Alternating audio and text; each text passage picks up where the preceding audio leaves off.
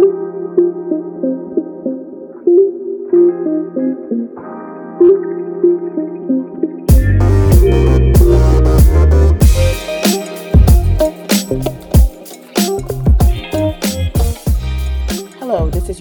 Watson Spiva, President of Complete College America. I have the pleasure today to welcome Dr. Chuck Ambrose, Chancellor of Henderson State University. He's a longtime leader of, in higher education, having served as President of Pfeiffer University, President of the University of Central Missouri, and the former President and CEO of Knowledge Works. Now, having served as Chancellor since November 2021, Dr. Ambrose has met with a number of successes and challenges in this new role. He has had to lead the organization, the institution through a number of transitions and is excited about the future of the institution. And we're here today, today to talk about what institutional transformation looks like on the ground. I'm here today to welcome Dr. Chuck Ambrose. Thank you, Chuck. Hi, Yolanda, and I, uh, I certainly appreciated our friendship, and more importantly, I, have appreciated the key learnings and friendships that I've maintained with Complete College America. So it's it's great to be with you.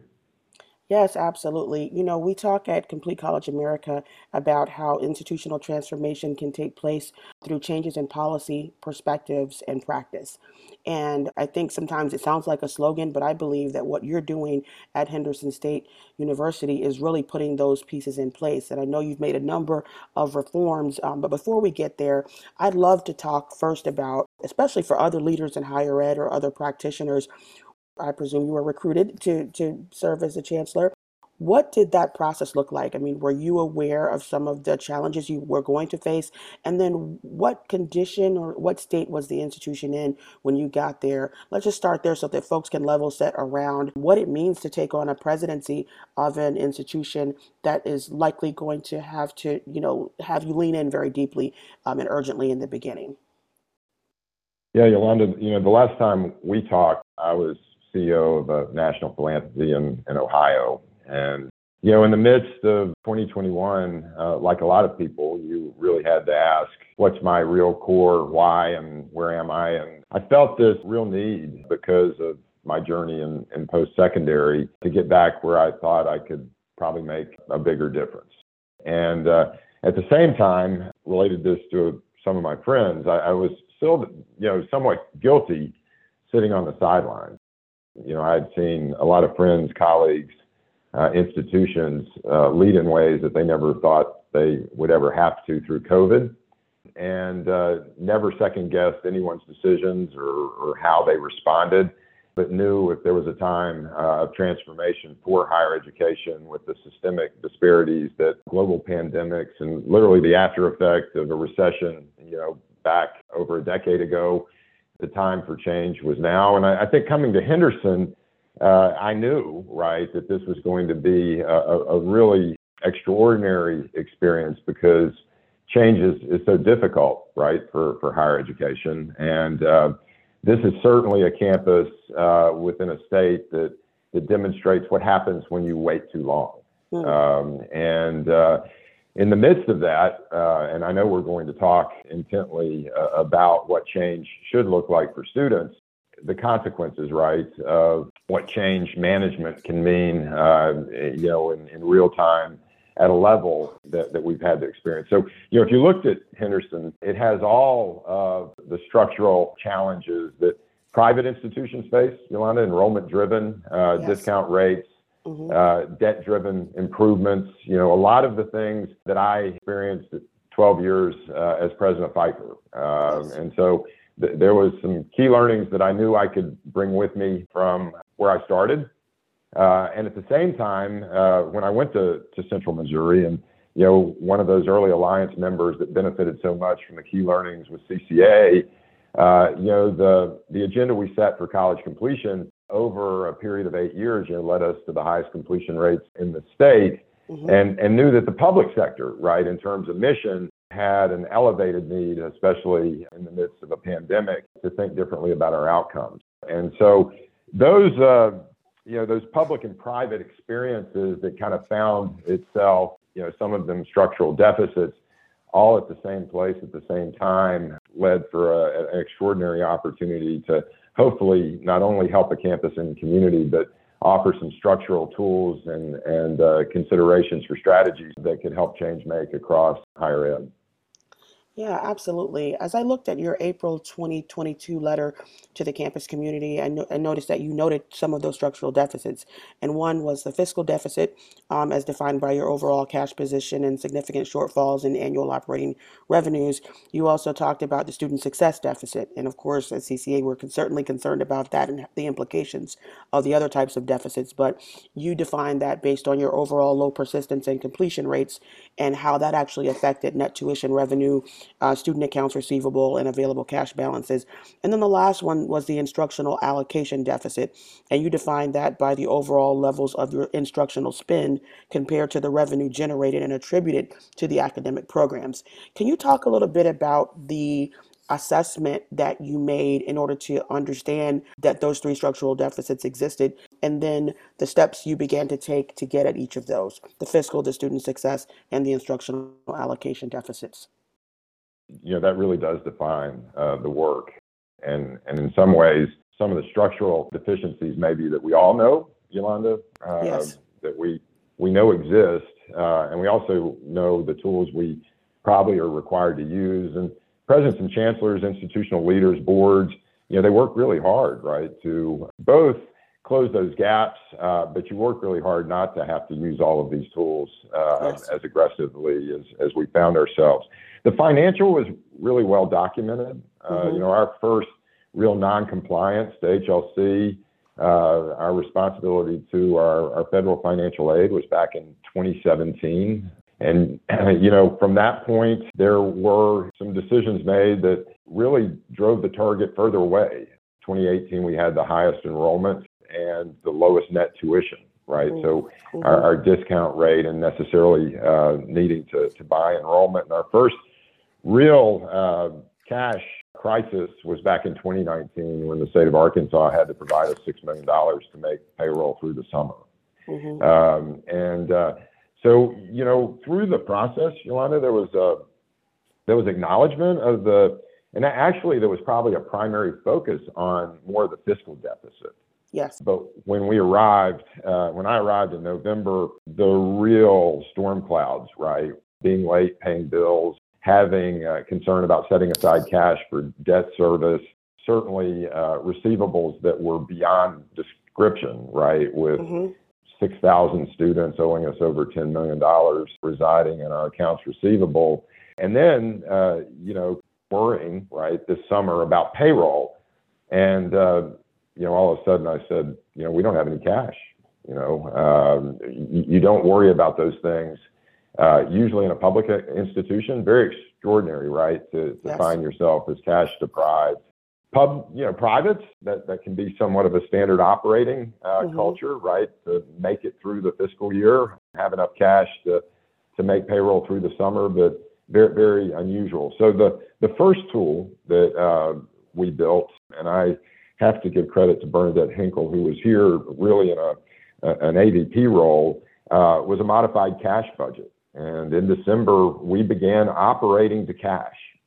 And uh, again, that modified cash budget put all your budgets, all your projections, all your, uh, and just was basically cash in and cash out. That's right. And the cost containment uh, that we've had to effect uh, literally in the first six months uh, of the calendar year, the last six months of a fiscal year, pretty well documented that they've been a, as aggressive over the shortest amount of time you know, we've produced over $4 million of payroll savings since January. And as you can imagine, our cash position increased. You know, it, it improved. But no president or chancellor wants to furlough, right? Everyone, faculty and staff, 20% of time and compensation. Very, very hard on a community, right? And so a, a lot of these cost containment uh, decisions only were really improving cash. They, they weren't solving for the other structural deficits. Mm-hmm. But probably, Yolanda, most relevant to this conversation and, and, certainly to a practitioner's perspective, the, the hardest impact was on our most at risk students. Yes. So, you know, two thirds of our students, first generation students of color, Pell eligible. Mm-hmm. Um, when I first started looking at Henderson, students with the highest need, the lowest estimated family contribution, were paying a higher share of their educational costs. And so we were extending privilege through merit aid, trying to, to make enrollment happen, but our at risk students were not only having a, a difficult time in transition to college, but when they decided to leave, they couldn't pay. Mm-hmm. And Yolanda, it's very helpful. It's a it's a powerful tool about a lifetime through value of a student. 10,809 students that have enrolled since 2017. Uh, nearly half are no longer here or don't have a degree. And uh, in our receivables, that represents close to 70% of the amount that's accumulated, which is $6.8 million. But again, uh, disparities uh, across race, you know, our students of color shouldered a higher percentage, right, of that amount. So when you take completion rates that are the lowest for a public four year uh, in Arkansas, persistence rates, 56% retention, you know, fall to fall over the last year, it's pretty clear, right, that our student success outcomes are our biggest driver, right, of inequity. Um, and, uh, and had to be closed. And of course, we recognize that right across the enterprise to say that uh, the value of a college degree is is extraordinary for those who achieve it. It's just that we're still at a place of not moving the needle, right, uh, in terms of the success rates that can really close gaps uh, and erase those systemic disparities, especially uh, in light of COVID. And then the, the, the last, right, which is the most difficult, is we're people business. You know, we had 75% of our instruction was delivered by full-time tenure track or tenured faculty. It was very uh, difficult. I'll say this, it was impossible to reallocate resources with the structural impediments that are kind of in place with that kind of instructional allocation mm-hmm. uh, with, without the very significant recommendations that we made through the financial exigency process. There was literally no way to produce the, the degrees of cost savings without eliminating 37% of instruction uh, and the number of programs that we had to eliminate. So, Chuck, first of all, thank you for walking me through that. And, and I know, I mean, I, I've um, led organizations that have been through this very same process and um, operating under severe austerity in order to try to get to dig yourself out of the hole. And as I think about, especially the part that you mentioned about being a people business, the faculty, the staff, and the students in particular are typically the most um, impacted. So you talked about, you know, how you got here, not you as an individual, but how the institution got here. I mean, you all were founded, I believe, in 1890. You've been a long-standing public institution and yet you said that there were things that were you know you waited too long to address certain issues right? So as i think about some of our listeners who may be leaders or practitioners who may be missing some telltale signs that could tell them early on um, where they can uh, sort of stop the bleed before it gets to this point of financial exigency just maybe the top you know three to five things you can think of from this experience and others that you would say if you're having some of these issues early on to begin to intervene early proactively so that you're not in this predicament that you've uh, found yourself in at Henderson State? What does that look like? Yeah, Yolanda, that's a that that's a, uh, critical question, right? And I've had so many key learnings with thought partners and friends over the years. One of those, Rick Staisloff, puts it very simply: mission, market, margin.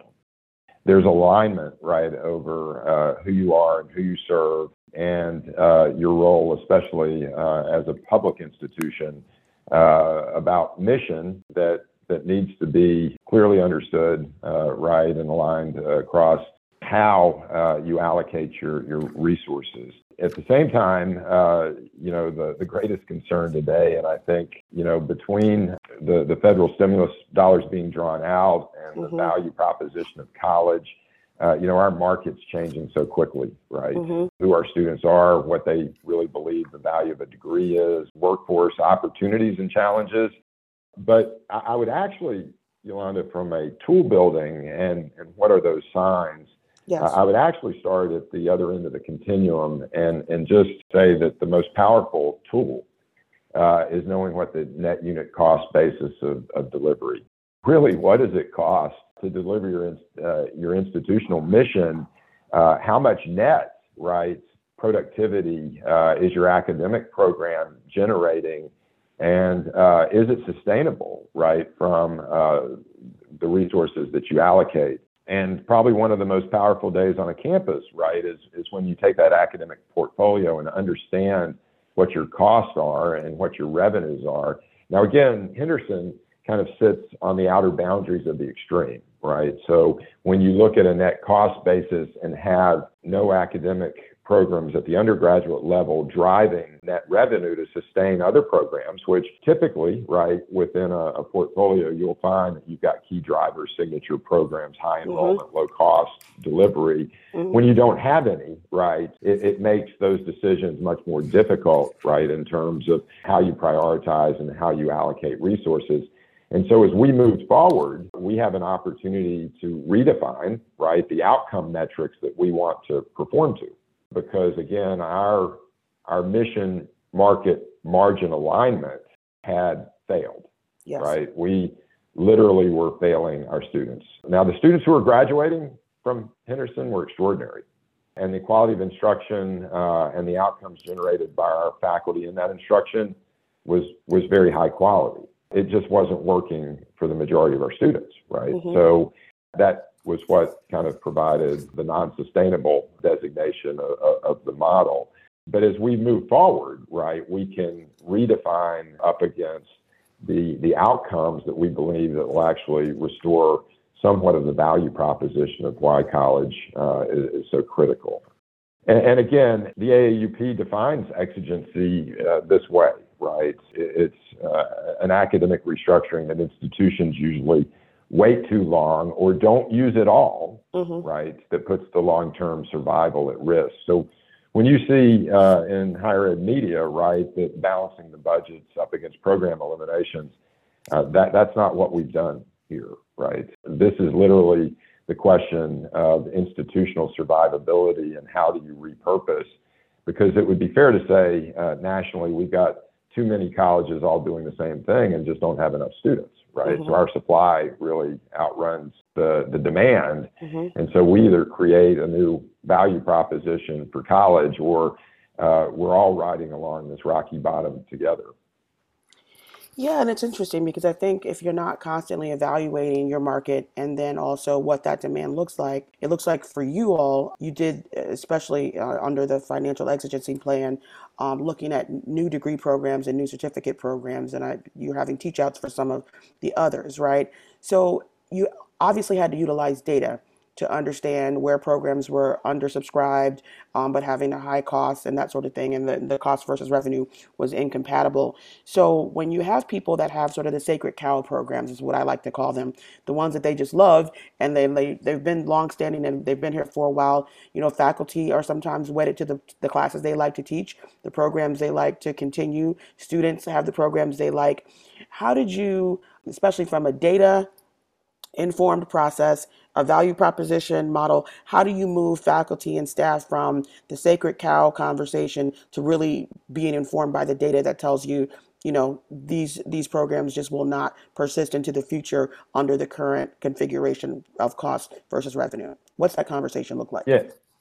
Well, and I, and I think what you just underlined, Yolanda, is one of those critical elements, right? Is in terms of change management and why it's so hard. Mm-hmm. Um, in, in this case, the, the depth and breadth, right, of our deficits really um, disallowed the, the conversation about sacred cows. I mean, there are mm-hmm. programs that mean significant history, heritage outcomes for alumni at Henderson, mm-hmm. uh, you know, across the South Central United States.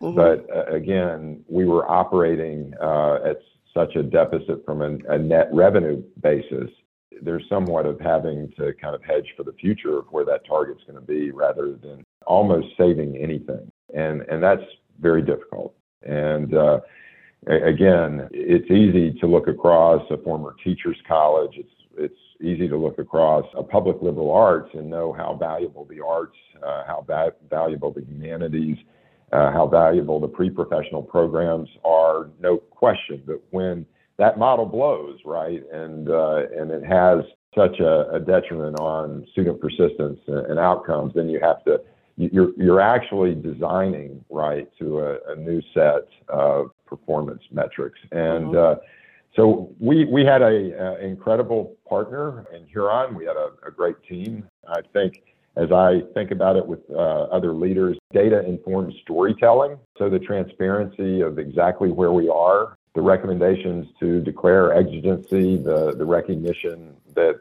you know the the institution was really on the brink uh, was not hard, right? To gain a degree of consensus. Matter of fact, it had been recognized over years. So as you think about that data, the um, the productivity model was built off cash. And, and I would actually suggest that in regards to really tracking what the, the integrity of your operating budget is and yes. your operating revenues, because uh, budgets and uh, endowments and reserves, they, they can mask, right, a, a lot of limbs and blemishes that can uh, accumulate over time. Uh, usually, the more reserves and endowment uh, you have, just the longer you have until you kind of recognize what the overall operating uh, integrity is. And so uh, a model built, in our case, in a public institution off cash is pretty extraordinary, right? And again, it was so so apparent, right, uh, of the changes required that we used uh, EMSI labor data, Department of Labor Statistics. Mm-hmm. Uh, we looked at our completion rates. We looked at a 60 mile radius, the state, uh, and then states that border Arkansas to ask this question, Yolanda. And, you know, we see it every day now. What are the, the needs, the, the talents, the competencies, the drivers, right, for workforce that's going to meet the needs of our community, right? What are the what are the greatest needs, and then how do we align uh, our learning pathways to, to make certain we've got career readiness? Because, uh, you know, our uh, intentionality is, is that this next generation of learners, and it's something I certainly gathered from KnowledgeWorks, the agency, right, of this next generation of learners uh, in the ways that they can learn and what they want to accomplish when they learn is, is really liberating right? Yes. And so I think college is only, uh, we're only 10 years behind healthcare you know, we're going to be funded on the basis of outcomes, and those outcomes are going to be defined, right, in how much value you can create for that learner uh, and what they're they're going to become. So basically, aligning our programs uh, and our learning communities to these major themes, these meta themes and meta majors, it wouldn't surprise you right, to say that our communities need entrepreneurs and innovators uh, and those with business skills, or health education and social sustainability. You know, the deficits across the rural United States and certainly rural South Central Arkansas would say that there are vital, right, talents that are required to keep our communities sustainable. Applied professional science and technology are the high demand fields, right? We have a an aviation program and did you try to fly last weekend right there's no there's no pilot right so what, what are those high demand competencies uh, that can lead students to be competitive uh, and uh, also, right, meet the needs of communities is why I believe as future students are going to choose Henderson. And we can't do it by ourselves. So we've had this huge influx both in the solutioning for teach out, uh, but also the creation of how we think differently about online, in person, hybrid, geogra- you know, geography. Uh, there's all kinds of tools to create, you know, heightened outcomes and, and greater efficiencies. So driven, right, off what communities need. But then, uh, obviously, there's a little providence in our partnership with CCA. The absolute requisite of this model, Yolanda, is that we have to get students across the finish line uh, with a degree. Absolutely. And I want to talk about the future because we're eh, getting close to our close here. I want to talk about the future of Henderson State University. But before I do, I just wanted to have, I wanted to engage one more process question. Um, I know earlier you mentioned some of the key partners and you called out Bernadette Hinkle by name. So I want to give her name again. But I wanted to also say, ask you, not by name, but by functions, who else was involved? Because I think sometimes people think about this process as being president and board, like it happens top down from on high, right? But I know there had to be a number of strategic partners from across the university, cross functionally, cross departmentally, that were engaged. If you could just talk a little bit about that to help our audience understand what this looks like as you're building this process from the ground up. So it's critical, Yolanda, and I appreciate you asking that. And it would have been a huge miss on my part not to acknowledge. And Matter of fact, the National Association of System Heads, under the, the leadership of Nancy Zimpher, right, yes. is, is talking about systems matter, and I know she's engaged with you. Uh, yes.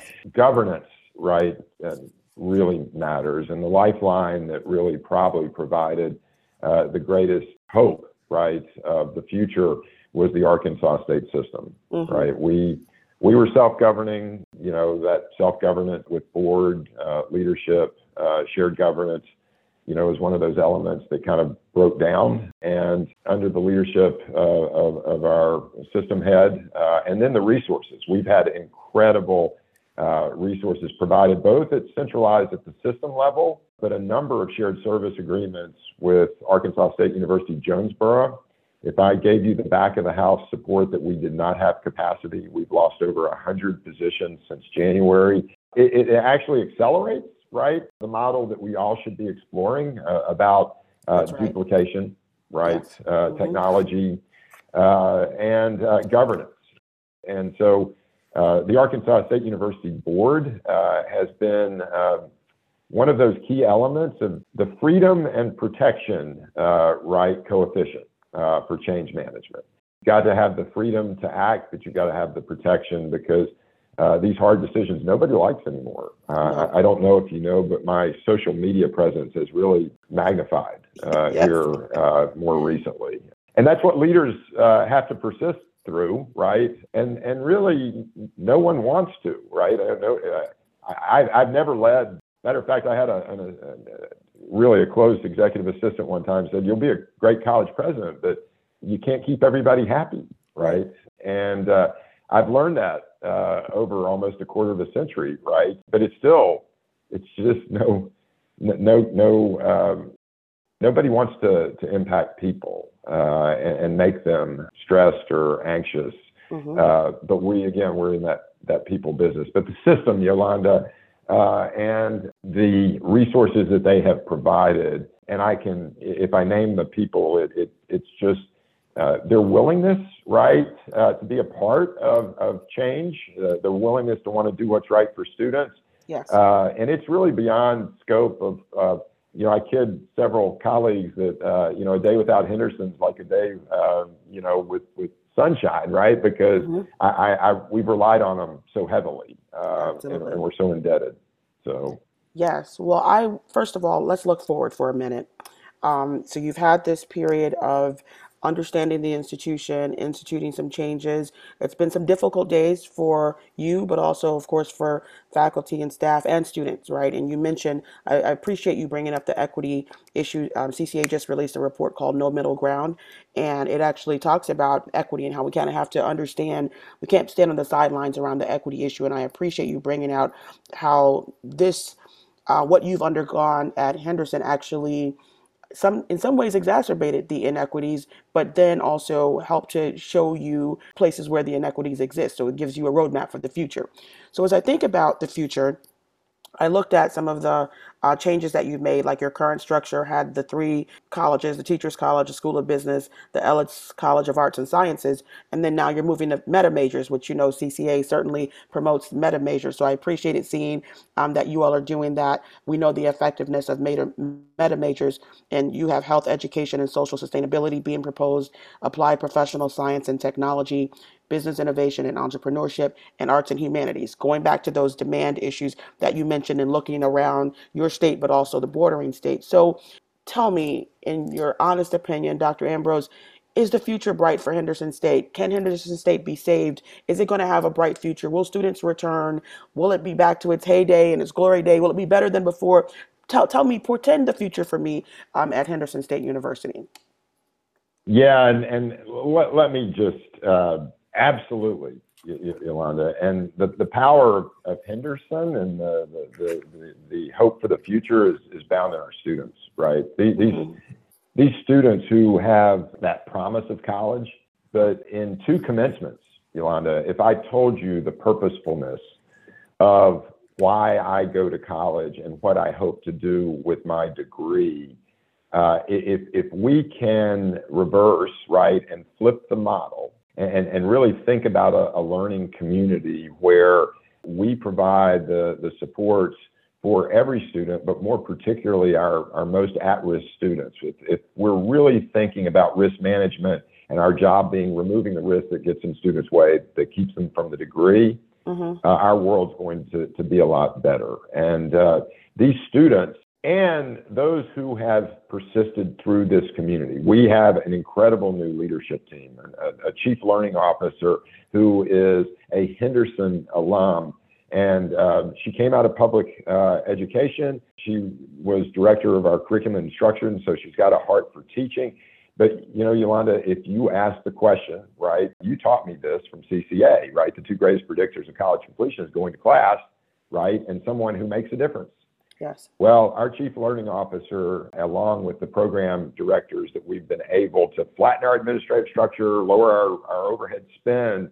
But these are the individuals who students point to and say they have made the difference, mm-hmm. right? And um, not only can it be bright, but I think it can look in a way forward about how higher education should look in Arkansas 10 years from now. Yes. And we, we have an incredible partnership that is uh, ready for the announcement. Stay tuned, very close. We're within days, right? Right. With the Arkansas Department of Education to think, right, because you know I'm a, a big proponent of P20. I, I, I'm a, a, huge proponent of accelerated pathways for students. Uh, and obviously, coming from KnowledgeWorks, I believe, right, that students are equipped to own their learning in ways sooner, but uh, the Secretary of Education and, and his team in Arkansas understood that, right? So uh, we're going to work together, and, and I, I, believe you would love this as president of CCA, uh, on the, the, types of predictive tools that we can use, right, to uh, lift towards aspirations, but also to mitigate uh, risk from a care and crisis mentality of flipping the model, right? We want to lead the nation in persistence, lead the nation for degree completion, and uh, we, we absolutely want to serve students, uh, not only the 50% in Arkansas who go to college, but Yolanda, we've got 50% of the high school graduates in Arkansas not going to college. Yes. Right.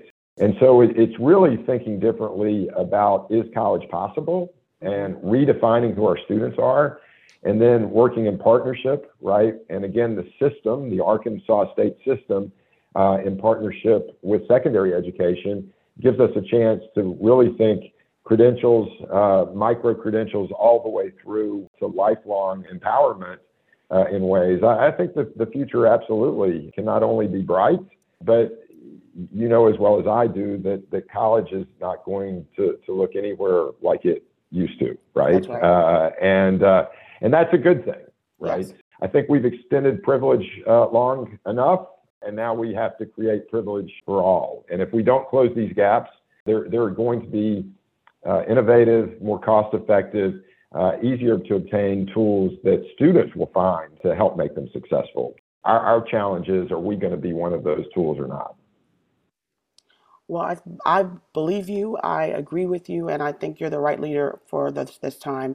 Um, and I know you'll take Henderson State University to the next level of its uh, ability, capability, and greatness. I want to thank you for joining, thank everyone in the audience for joining us for this episode of CCA on the Air with Dr. Charles Ambrose. For more episodes, please visit Apple Podcasts or Spotify. Don't forget to visit our website, completecollege.org, and create a profile for more access to CCA resources. Thank you, Chuck.